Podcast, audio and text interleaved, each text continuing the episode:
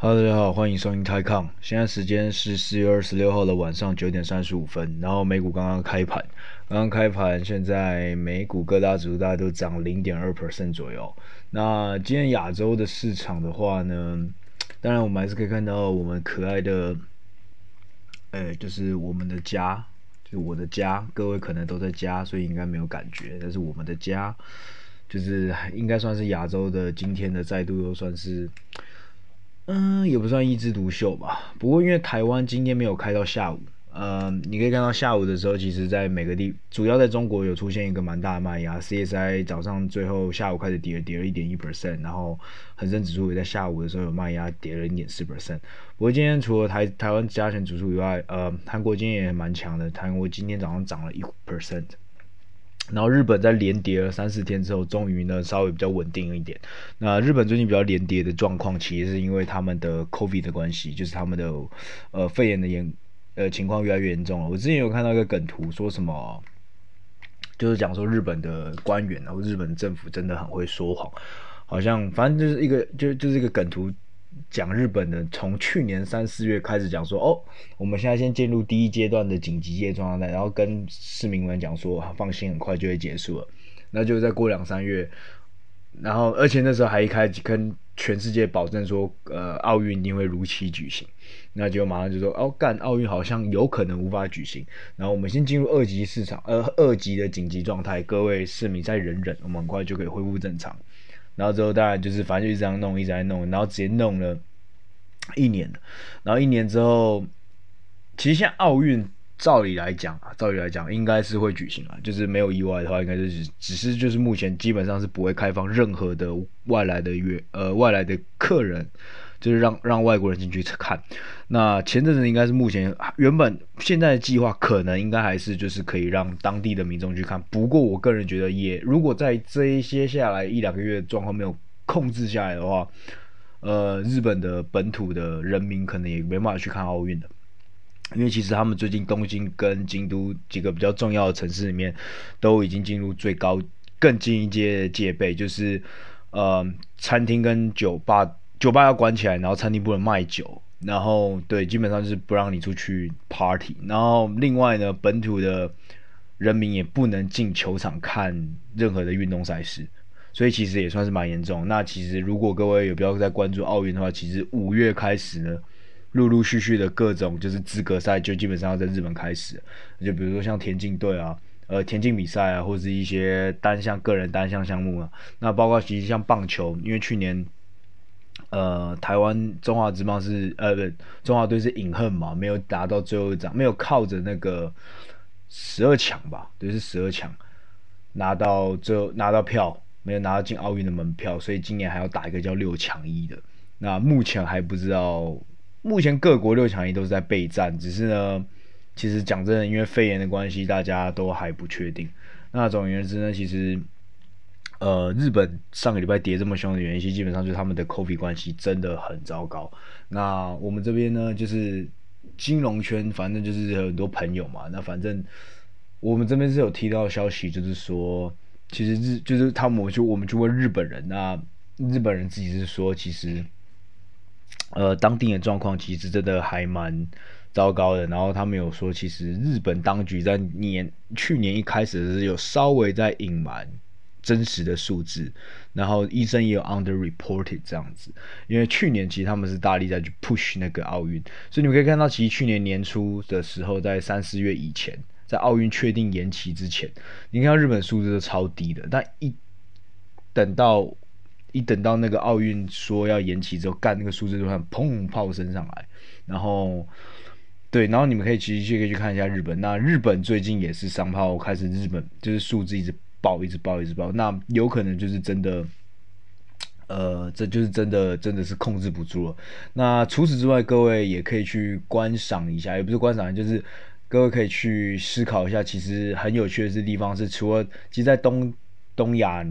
地区，台湾因为政治的关系，没有拿到足够的疫苗数以外，因为台湾没办法直接去去拿那个 BioNTech 的疫苗嘛，因为如果要在要打 BioNTech 疫苗，基本上是要在 Greater China，就是必须透过呃大陆的这个复兴啊，应该是因为政治的关系，所以台湾最终是没有进这个 BioNTech 疫苗，那只有透过 WHO 的那个 program 拿到了 AstraZeneca。那因为 AstraZeneca 在很多地方打打打完之后有出现血栓的状况，所以其实，在目前台湾，我听说是没有那么多人敢打。那基本上世界各大国家也都越来越多人比较会害怕打 AstraZeneca 的疫苗，所以我也不确定到底是怎么样。那你其实可以，各位可以去发现说，其实除了台湾以外，其实韩国跟台呃日本的接疫苗接种率也是相对非常非常的低的，不到一个 percent。或者不到两个 percent 这样子，那其实啊，其实韩国在二月就开始拿到 AstraZeneca 的疫苗，不过二月那时候就开始爆出欧洲有人打完 AstraZeneca 的疫苗之后出现血栓的问题。那除此之外呢，呃，日本跟韩国其实，即使 even 是台湾的话，其实我觉得也都很有可能出现状这个状况。就就算我们台湾也拿到足够的疫苗，但我觉得真的有意愿去打疫苗的人，并不是会那么的多。如果百分之九十的人，因为讲真的，对我来说，打疫苗最终就最终就是让你一个可以 travel 的一个，可以让你不用 quarantine，不让你不用隔离的一个手段而已。但是我觉得隔离这个东西，在一两年内都是不会结束，是不会不会不见的。只是你打完疫苗之后，你可能比如说在一个地方缩减，变成只要隔离三天或者七天等等的，或是你要打完疫苗，你就可以不用隔离。那我觉得，如果你打完疫苗之后不用隔离，那才会驱使很多人才去打疫苗。但是相对来说，如果对像韩国跟台湾，不要讲韩国好了，韩国，但其实讲真的，韩国跟日日本虽然相对目前，呃，尤其日本最近的确诊数的上升，但其实讲真的，跟很多欧洲、欧美国家比起来，已经算好很多了。那尤其如果你离开一些大城市的话，其实基本上日本的 case 也是算是有把有有有 content 的还行。那不然我们再讲韩国就好了。讲真的，像台湾跟韩国，其实有很多人民百分之七八十人民会发现说，其实。讲真的，现在这个地，现在这个时间点，出去外面国家，去其他国家，只要一搭上飞机，其实中奖的几率就真的高很多。那在这个时候，他们宁愿，而且讲真的，台湾跟韩国就不像是香港一样这么小，或是新加坡这么小，他们需要 travel，因为这个地方干就是一个台北市大，或者甚至比如说台北市跟新北市加起来一样大，那你怎么玩？就是干，你关在这个地方玩了一年、一年半了，你玩他妈就是会玩腻嘛。如果你不是有钱人，你一定很快就玩腻了。所以你呃，你就真的想飞，那而且讲真的，真正有办法飞，飞完之后还可以来隔离十四天、二十一天，也只有有钱人。所以有钱人是可以享尽所有的东西，但是一般人民是已经快闷爆了。所以那加上我之前有提过说，其实香港人是很喜欢旅游，所以有就是平均来说的话，我认识的朋友里面大概一，他们香港人平均就是一个一年要飞三四次的飞机。那基本上其实综合很多因素，就是他们真的地方很小，那他们的假期通常就会这样利用。那讲真的，像台湾跟韩国，如果你的国内旅游够够多地方给你玩，更蓬勃的话，其实，end of day，而且尤其现在 maybe 大家很多人都习惯了，那其实短期内不会真的需要想要去，嗯，打这个疫苗，或者是说这样想，risk reward，就是我们之前讲的风险跟报酬率来比的话，你们会觉得今天为了我我为了要出去出国玩去打这个。用这么快、这么短时间内就研发出来的一个疫苗去对付一个全新的一个不之前从来没看过的病，你们觉得可能会觉得说这个风险太高了？就是我出去玩一次，甚至而且我出去玩还不一定是我想去哪里就能能就能去哪里，可能还是限定某些国家。那如果那些国家，比如说真有博流，那可能很多人不想去博流。如果去那个国家给我带来的 upside，给我让的爽感没有让我，就是我没有没有。大过我可以承担我打完疫苗之后的风险，不论是短期的一些副作用，还是长期的。因为有些人在讲说，其实 Moderna 或者是 BioNTech 用那种新的技术 mRNA，其实未来很多人在担心说可能会改变人类的基因等等的。那目前也还没有科学证实，因为也还没有人真的打了之后真的基因有变了之类的，只是大家就是有害怕这样的事情。所以我觉得也可以合理的看到为什么韩国跟日本。嗯，他们其实打疫苗也没有打得那么热烈，就是基本上有这样的因素在里面。那再来，他们就不是一个共产国家。你可以看到新加坡跟中国，其实他们打疫苗，但其实中国你讲真的，你觉得看城市某些城市打打很快，但其实讲真的，用整个 population 来看的话，其实他们目前打疫苗也大概是跟香港的一个 vaccination rate 是差不多，差不多是十五个 percent 的人的，就每一百个人里面大概有十五个人。有十五个人已经接种过至少一剂，就是它里面包括一剂跟两剂的。那 fully vaccination 就是两剂都接种完，大概是五六 percent 左右。对，那呃，新加坡这个数字大概是二十四跟十五，所以就是新加坡其实算是在亚洲里面接种的比较快的。那基本上英国跟美国已经一百个人里面已经有六十个人左右已经接种第一剂了，所以你们可以看到像疫情比较严重的这些人反而会类似死马当活马医啦，就是。干，赶快先打，打了就对了。反正不打我也是死，啊打了就没差，至少可以有 maybe 有一半的命可以可以可以活。所以你会发现，其实疫情比较严重的地方，他会很想打，但目前只局限于这些已发展国家或是疫苗的制造地。那那种发展中国家，像印度最近开始爆了，就是印度现在狂爆狂喷，所以你看到上礼拜。印度的印度的股票市场其实跌蛮凶的，像有一天我忘记礼拜三、礼拜四当天就跌了三 percent，反正就很夸张的在跌。那他们目前是已经仅次于美国，而且依照这个速度再弄下去的话，它的它 coronavirus confirmed case 超过美国的这个就黄金交叉的速度，应该会来的比 中国在全世界 GDP 的经济超过，就是。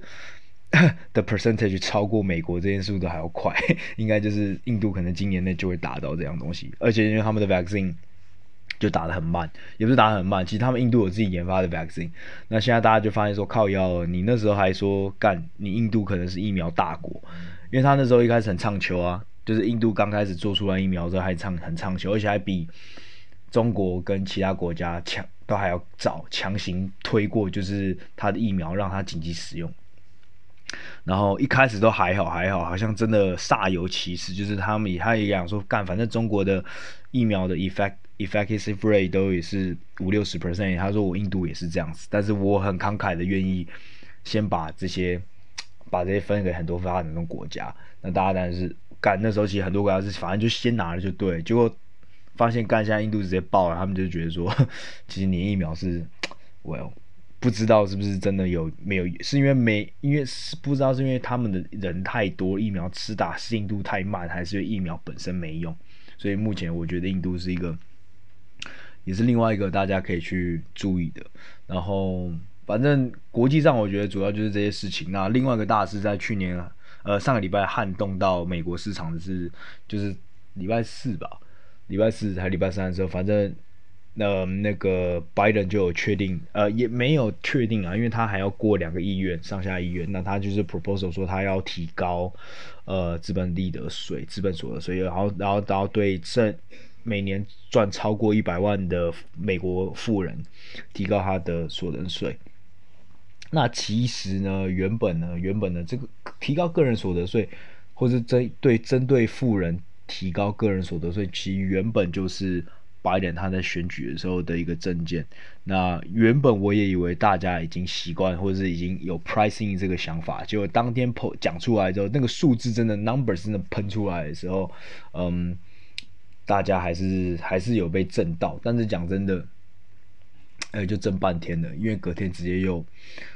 礼拜五的时候，隔天又直接在干涨回来，所以嗯，这个到底会不会？这个到底最终会怎么样通过？因为其实，就像我记得我前几集有稍微讲过，因为其实拜登他只是提出这个 proposal，他是目前提出这个法案嘛，那他一定要过两个，他就要过上下议院。那基本上上下议院很难照着完全照着，即便即便呢下议院现在是由呃民主党控制，呃民主党控制，那共和党是五十五十，然后副总统。就拜登副总统是拥有关键一席，但是各位知道，比如像立法院长，只大部分时间是不投票，只有在真的两党都已经出现，就一个法案出现五十五十，就是一半一半的投票率时候，才会由院长去投票。那基本上上议院在美国上议院也是这样子，五十五十，然后最后有呃民主党的副就是副总统去投。如果真的出现这样问题的话，那当然你会觉得你会讲说干那个。哎，不这样不就五十一比五十吗？但你要想，其实内部民主党内部呢，并不是所有人都支持拜登他这个法案的，呃，或者说这个 rate 这个税率是可以需要被，不是可需要，是可能是需要被调整，就是因为目前他提出的数字应该不是所有人都可以达成一个共识，所以我觉得可能呢，呃，税提高所得税是要提高的，只是我觉得到最后会不会像是拜登。这个提出来这个 proposal 有这么高，或是有力度有这么强大，我觉得都还可以静观其变。那我觉得市场也还蛮也蛮很快就消化掉这个这个这个这个这个消息了。讲真的，那天只是跌一趴而已，干这个 tax 出来，如果真的，因为它里面有个比较靠北的是要提高资本资本利得，也就呃资本利得，也就是说你今天如果买卖股票赚到的钱，这个税可能会被提高，所以很多人那时候 sell off，就很多人那天晚上在卖，就是要想说，就是等到他这个法案实行之前，他先把。可获利的获利就先获利了结，获利了结。而且像去年又赚这么有这么多股票，当然赚这么多。如果那个税率税趴只要差了一个五 percent，而且他甚至还不是差五 percent，他目前提高，他目前提是要差十几 percent、二十 percent 的哦。那甚至只要差五 percent，对那种真的他妈大户，就是那比如说你账面上已经赚了一千万的，干你差五 percent 就是差了五十万美金的人，他们当然是马上干，当天先刷尿，先尿，先先先先卖一波再说嘛。但是你就发现干就隔天，很多人应该都很傻，想说靠腰怎么直接涨上来，那前一天卖的人妈都像白痴一样，因为目前它时间点都还没有确定，然后真正最后。Finalize 其实都还有一段时间，所以我觉得目前呢，大家市场是先消化掉这个是这是啊是消化掉这个消息，嗯，所以在美国本土大概就是这样子。那国际上呢，就像我刚才讲，主主要是很多地方的肺炎情况变得更加严重。那台湾目前就是呃，我也不知道在冲啥小，反正就是钢铁股跟航运股嘛，然后领引领传产股就去喷这样喷，那。我不知道，就是我也是望洋兴叹。那反正我觉得各，因为我前我记得还前几集我还问，我还我还跟大家讲说，不要盲目的去追航运股。那结果他很快就啪啪啪打脸，看那个世界塞子长荣他妈的直接翻两三倍。然后我觉得，嗯、反正各位如果有研究的话，你们真的要追的话，那当然反正 anyway，只是我觉得干这个我跟我是真的看不懂。然后不过我觉得。看不懂的东西很多啦，如果看得懂的话，干我还在那边给你们拉低赛，我就 我现在还不去银行借报，然后明天他妈就直接全印呃长荣之类的，长荣万海之类的，对吧？所以我觉得对吧？就这样吧。那今天其实呃应该说，其实过去这个礼拜我还蛮忙的，所以我原本今天不知道今天要讲什么，结果今天呢，我们可爱的中国的政府就帮助了我一个忙，就今天在收盘，香港收盘之后呢。就出现一个重磅消息，呃，也就是呢，下一个就是我们一之前也在猜测，在阿里巴巴被罚了二点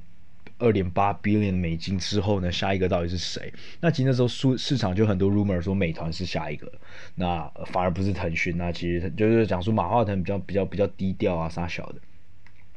呃，那所以呢，今天真的就公布了，反正就是美团被干，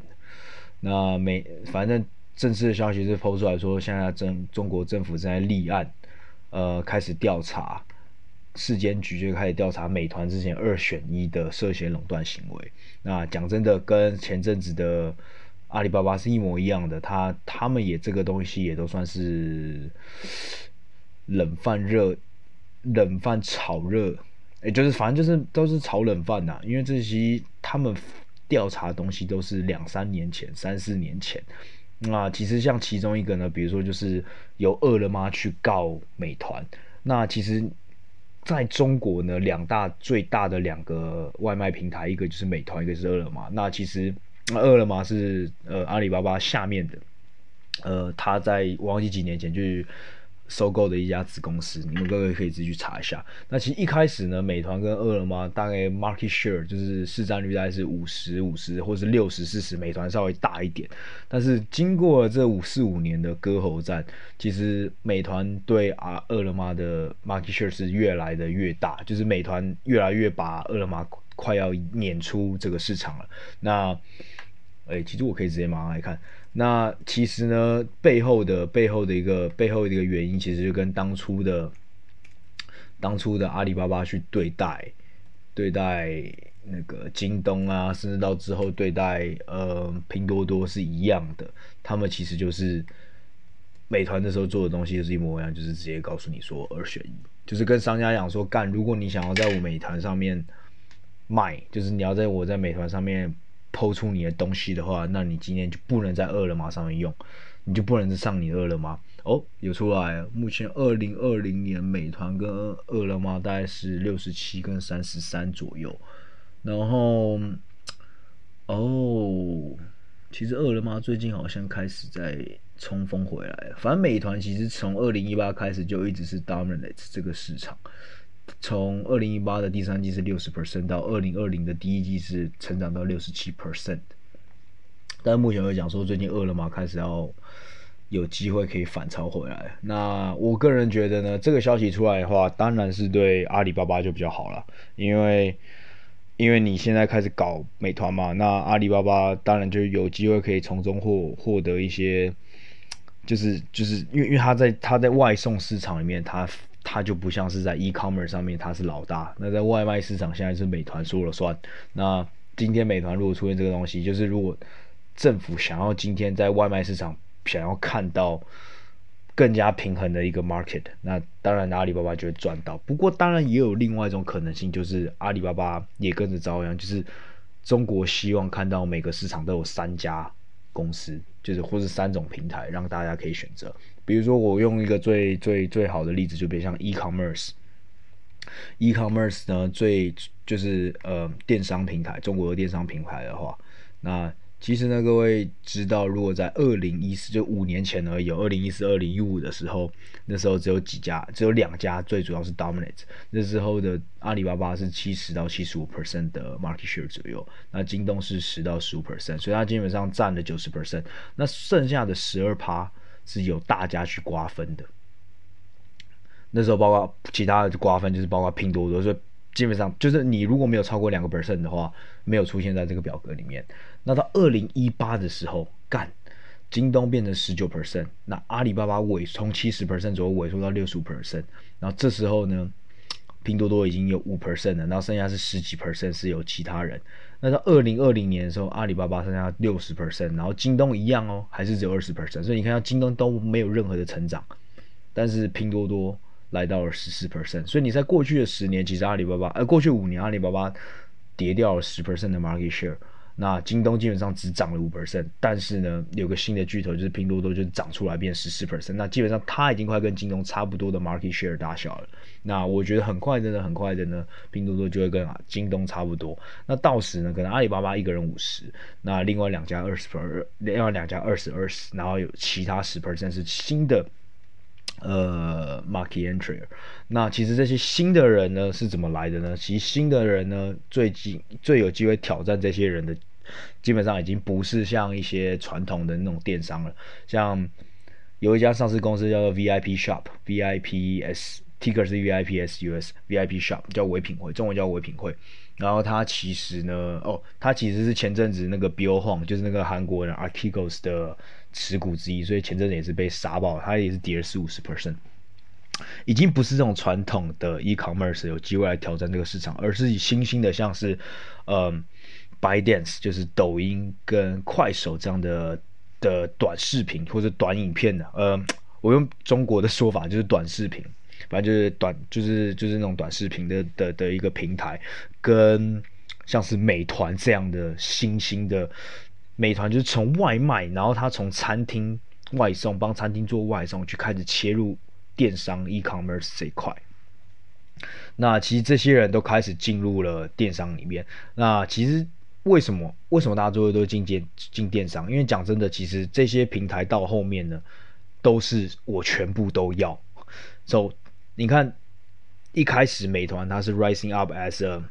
它是一个外卖服务，那外卖服务它跟阿里巴巴打，那那那它打它摩擦阿里巴巴，摩擦阿里巴巴之后呢，那美团当然就是做得越来越大之后，它有流量。这个世界现在这个世界呢，尤其在不论是你在国外还是在中国也好，其实都是一样。你有流量，你有点阅，你有庞大的呃用户，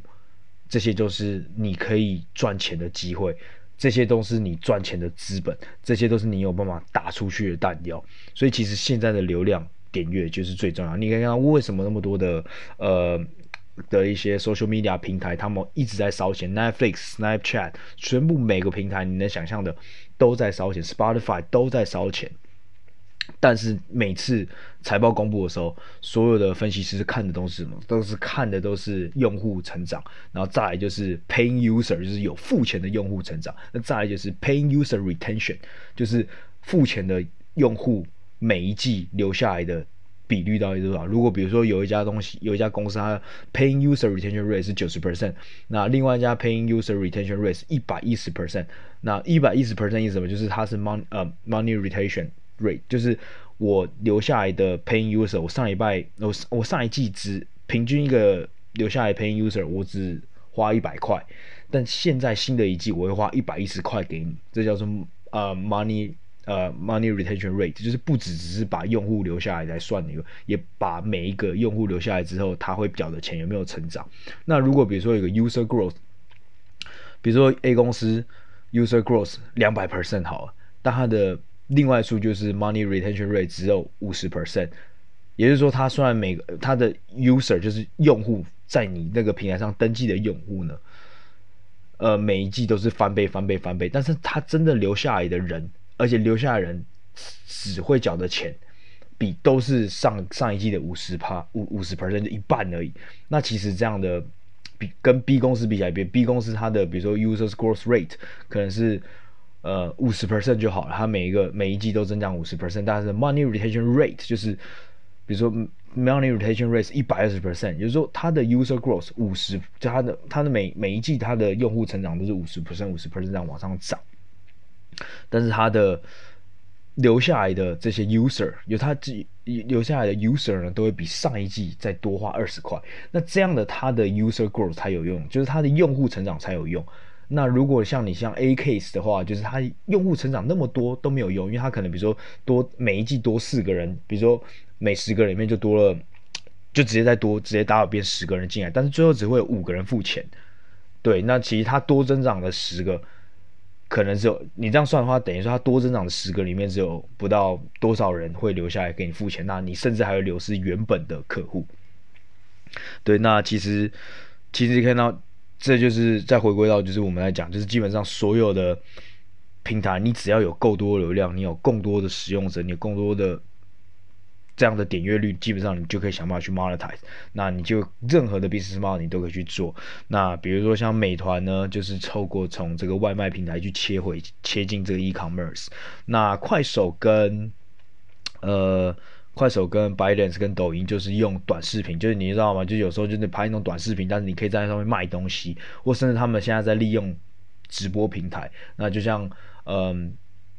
你们就像前阵子呃，应该不是前阵子，是现在都很火，就很多现在的电商都是在 Facebook 上直播啊，Instagram 上直播啊。那基本上呢，像快手跟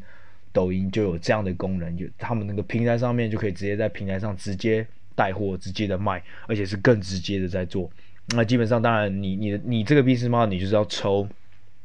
就是厂商啊，或是平台可能要给那个 KOL，也就是所谓的直播主一些钱呐、就是你你你要给直播主抽成。那不过呢，目前呢，现在这个这个这个 business model 在中国也是越来越的越兴盛。OK，那我们最终最终再回到美团这个问题。那美团基本上在基本上。呃，基本上就像我刚才讲，基本上现在呢，目前呢，呃，中国的各大巨头的各之间的战力都在很火热的开打，包括在 e-commerce 就是电商传统传统的三强，呃，传统其实只有两强，只是现在有拼多多算是新兴之星。那在更新的、更新的刚进来的这群人，就是美团、快手跟抖音，都在让 e-commerce 整个战局变得更加。呃，更加的白热化。那目前呢，外卖平台里面目前还是有饿了么跟美团来 dominate 这大概九八八九十 percent 以上的 market share。那会不会因为这个二选一的出来，让其他人有机会切入进来呢？我觉得也是。maybe 有点可能，比如说京东是有机会这样做，因为其实讲真的，这个东西是有点需要 logistics 的东西，所以 maybe 京东都有机会再切进来。那目前，还有另外一个，其实目前大家各大巨头都在打的，就叫做最后的新鲜输货，就是 last mile last mile delivery，或是就是比如说应该怎么讲，像现在有很多什么兴盛优选啊、杀小杀小什么什么什么叮咚买菜等等的这个东西，就是。呃，你在平台上面呢，直接下单买菜，就是买那种蔬菜啊，买平常的那种肉啊、蛋啊、牛奶啊等等这种生鲜。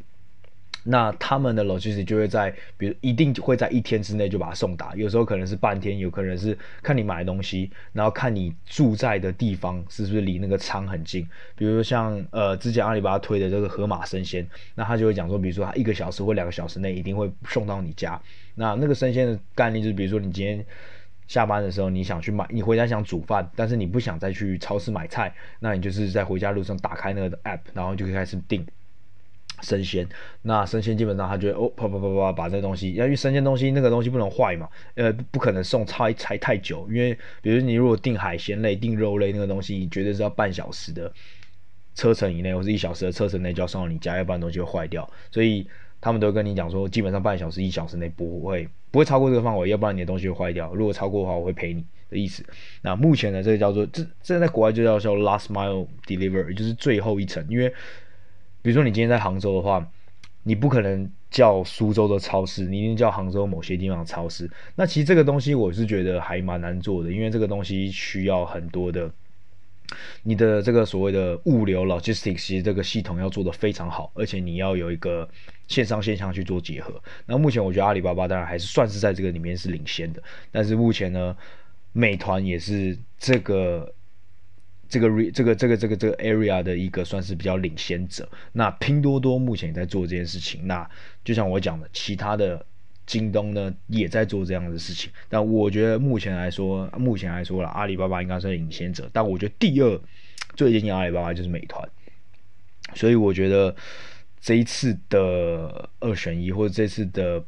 反垄断政策去攻击，其实是算是。我觉得终于换是让阿里巴巴爽爽到一点点的了。那各位刚刚有没有听到说，我刚才讲了那么多东西，其实没有讲到一家的名称。我觉得我基本上把所有的科技巨头都讲完，但是中国科技巨头都还没有讲到一位，那就是腾讯。那会大家讲说，maybe 全腾讯就是专心在做游戏啊，所以它可以度避过这些。这些风投，这些 e-commerce 啊，这些这些生鲜蔬、生鲜生生鲜生鲜的 delivery 啊，或者是外卖，你错了，那是因为腾讯基本上它是一个很喜欢去，它跟阿阿里巴巴，我忘记自己有没有讲，它跟阿里巴巴是很不一样的东西，阿里巴巴喜欢把别人收工进来。变成他自己下面的集团。那腾讯呢，喜欢去投资别人。那比如说腾讯呢，现在就持有美团十七 percent 的股份，那应该是第一或应该是第二大的一个持有者。然后对，那他他也是拼多多第二大还是第一大的持有者？我忘记 exactly 他的是持有多少，但基本上你可以。然后京东也是腾讯投出来的，所以你可以听到，其实 阿里巴巴在打仗的这些人。全部都是腾讯腾讯的小儿子、小孙子，所以腾讯真的会因为这样就就是因为不没有他的业务里面没有直接 get involved 这些东西，或是让这些没有直接参与这些目前中国政府在打压的这些产业而感到而而而而容易就是好像完全没有他的事情嘛？我觉得目前呢还是一个还蛮值得先。先停看停掉，尤其他的游戏其实前阵子都会被搞，就是比如说，其实中国一直都在讲说，他们要想要十点前 shut down 掉，呃，比如说未满十二岁他们的的的账号，就让他们晚上不能玩游戏这样子。那好像其实也有开始这样做，那目前好像在延长，就要让他十五岁、十八岁、二十岁、三十岁的人都不能这样去做，都都都会杀掉他们的游戏。那你讲真，中国这种。政府他们真的想要做的话，是绝对可以。你不会，你是没有机会说什么干你娘嘞！玩游戏是我的基本人权，I don't give a fuck。我保护你是为你好，保护你的眼睛。小朋友过十点就要睡觉，so who give a fuck。中国政府是不会完全屌你，所以他有他的问题啊。那讲真的，中。腾讯持有了这么多这些他的战略投资的公司，如果这些投资公司都被影响的时候，他当然他当然他的收入，他的他的东西都是应该讲他的股票，他的市值本来里面就是有含有这些他的战略投资，如果这些被 impact 的话，腾讯是一定也是会被影响的。那但是所以真的对对，没错，大概是这样子。那讲那么多，难道美团就没有什么好事吗？或是难道美团现在这个 short 阿里巴巴是个 buy 吗？我我是觉得阿里巴巴应该是个 buy 啊，但是美团是不是个 short 我就不知道。因为美团其实上礼拜呢刚刚融完了一轮融资，它目上你上礼拜呢，它用再发股票的在方式跟以及也它它的股票。他就发新股，然后同时他也发了呃 convertible bonds，也就是 convertible bond 就是可转债券，就是那个他一开始现在是用债券形式，但是他有个股票行使价，就当股票涨过那个行使价是吧？比如说现在我发这个债券，那我的行使价是三百五十块，那如果这样这家公司现在是三百块，但有一天今天跟这这这只美团股票涨涨涨涨超过三百五的时候。呃，我债券持有人，我就可以用行使这个权利，把这个债券变成股权，变成股票。那我的股票，我的成本就是三百五十块。那如果它只要股票涨变成四百块啊，四百五十块，那我就是赚。啊，去上个礼拜就融了十个 billion 美金，也就是直接融了一百亿美金，一百亿的，一百亿吧？对，一百亿美金，一百亿美金大概是大概是八百亿的港币，七六七百的人民币。六七百亿人民币，对，那他创下了，他是创下的那个在香港上市的公司的股票呢，呃，用 additional offering，也就是说再发新股跟债券的方式融，此轮是融史上最大的一一轮，就是融直接就是不是 IPO 的方式，然后直接再融了呃一百亿美金这样子，那一百亿美金当天的股票前一天其实股票是跌的。那但其实我是想那个时候就应该就有风声了，因为其实它的呃 placement price 就是它这种这种再发股票的方式，通常是 private 的方式，就是它会有个定价，那它那时候定价是定在两百七十三点八。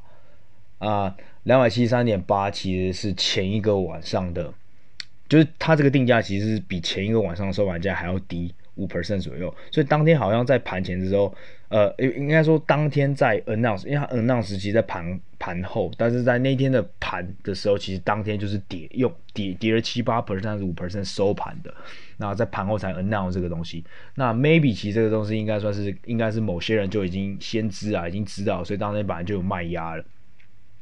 那但是隔天呢，这个这个消息隔天在礼拜四、礼拜五的时候，它。反映出来之后是让他直接股票隔天开始，他也是低开，他是原本是想要往那两百八十块靠，但是结果他最后我中午的时候写这封信的时候，他已经是已经吹到两百九十块了。那这是上礼拜这礼拜几？上礼拜二发生的事情。对，那今天收盘的时候三百零五块。那我那时候。其实，其实那时候这件事发出来的时候，呃，很多分析师有写报告嘛。那其中一个分析师就是 Nomura 野村证券，他会讲说，其实这个融资，这个这次他融资是好的。他融完资之后，他账面上的 net cash 就是净现金里面会有十八个 billion 的美金，也就是一百一十一百八十亿的美金，那会超过拼多多的一百七十亿跟京东的十一百六十亿。那当然。阿里巴巴是最多，它有五百多亿，五百多亿美金的净现金啊，就是扣掉它的债，所以非常阿里巴巴还是非常的强劲。但是美团呢，他们是说美团他们融这个融这一波钱，其实就是为了要打接下来的这个生鲜蔬果的这个 delivery 的一场战争，那已经打起，然后他们这边融资基本上就会拿去投资，专门去打，专心攻击阿里巴巴，然后。所以，我个人觉得美团在上礼拜融资，绝对是时机点，绝对是非常好，非常漂亮。因为它是在被政府搞的前一个礼拜就被就就融完资了，就把钱就募到了。你要想，如果他是被搞完之后才去募这个的话，那绝对是募不到那么多钱的。那其实上礼拜募的这笔钱里面呢，有四亿美金呢，它是卖给腾讯，所以啊，腾讯买完再再多买加码之后，它的价格，它的持有才持有到了十七 percent，就是它现在目前腾讯持有美团十七趴的股份。那我觉得个人觉得呢，各位可以去参考一下美团这个价格啦，它的 offering price 是二七三点八，就是上礼拜他们这个 offer 是二七三点八，你就算两百七十块港币吧。那美团的 ticker 是三六九零，三六九零 HK，所以我个人觉得呃 maybe 两百七十块就是短期内的一个 floor 吧。那会不会两如果两百七十块以下呢？maybe 各位可以考虑一下，因为讲真的，嗯，它其实从前波的高点，也就是它在两三个月前、呃三四个月前创下高点是四百六十块，那今天收盘是三百零五块。那现在的美股的状况，它也跌了，当然跌十五 percent，那当然是因为那个今天的这个反垄断的消息的关系。那其实美国各位也可以买它的代号叫 MPNGY，MPNGY，MPNGY。然后它的一个 ADR 等于两张呃港股 shares，所以它目前我来看一下它现在多少钱？MPNGY，哦靠北，MPNGY，它现在是七十五块左右，哇靠，跌了七趴，七十五块，那七十五块大概就是换算成港股的话就两百九十块左右，所以明天的港股应该。因为它今天收完三零五嘛，所以它明天可能会开两百九十块左右。但是买美股的坏处，因为它算是 OTC 的交易，就是上柜交易，所以它的流动性会比较差。不过它的好处就是它一手不用买那么大，因为美因为港股你一手买也是要买一百张，呃也对，one hundred shares 这样子。呃对，好，那基本上今天就讲到这里。然后哦对。呃，最近哥要找房子，如果各位有任何认识任何的香港人啊，或是反正如果是有房子可以租的话，可以跟我讲一下。然后是要希望可以两房，两房一厅。然后如果房租差不多是 target 在你知道的，就是不要太贵，不要超过十八 k。然后对，那 preferably 当然是还是在尖沙咀红磡之类的附近，或者是。啊，位置就不一定啊，反正九龙啊，然后反正不要太鸡巴远就好了。那 OK，那再麻烦各位，那大家今天就是这样，好，晚安，拜拜。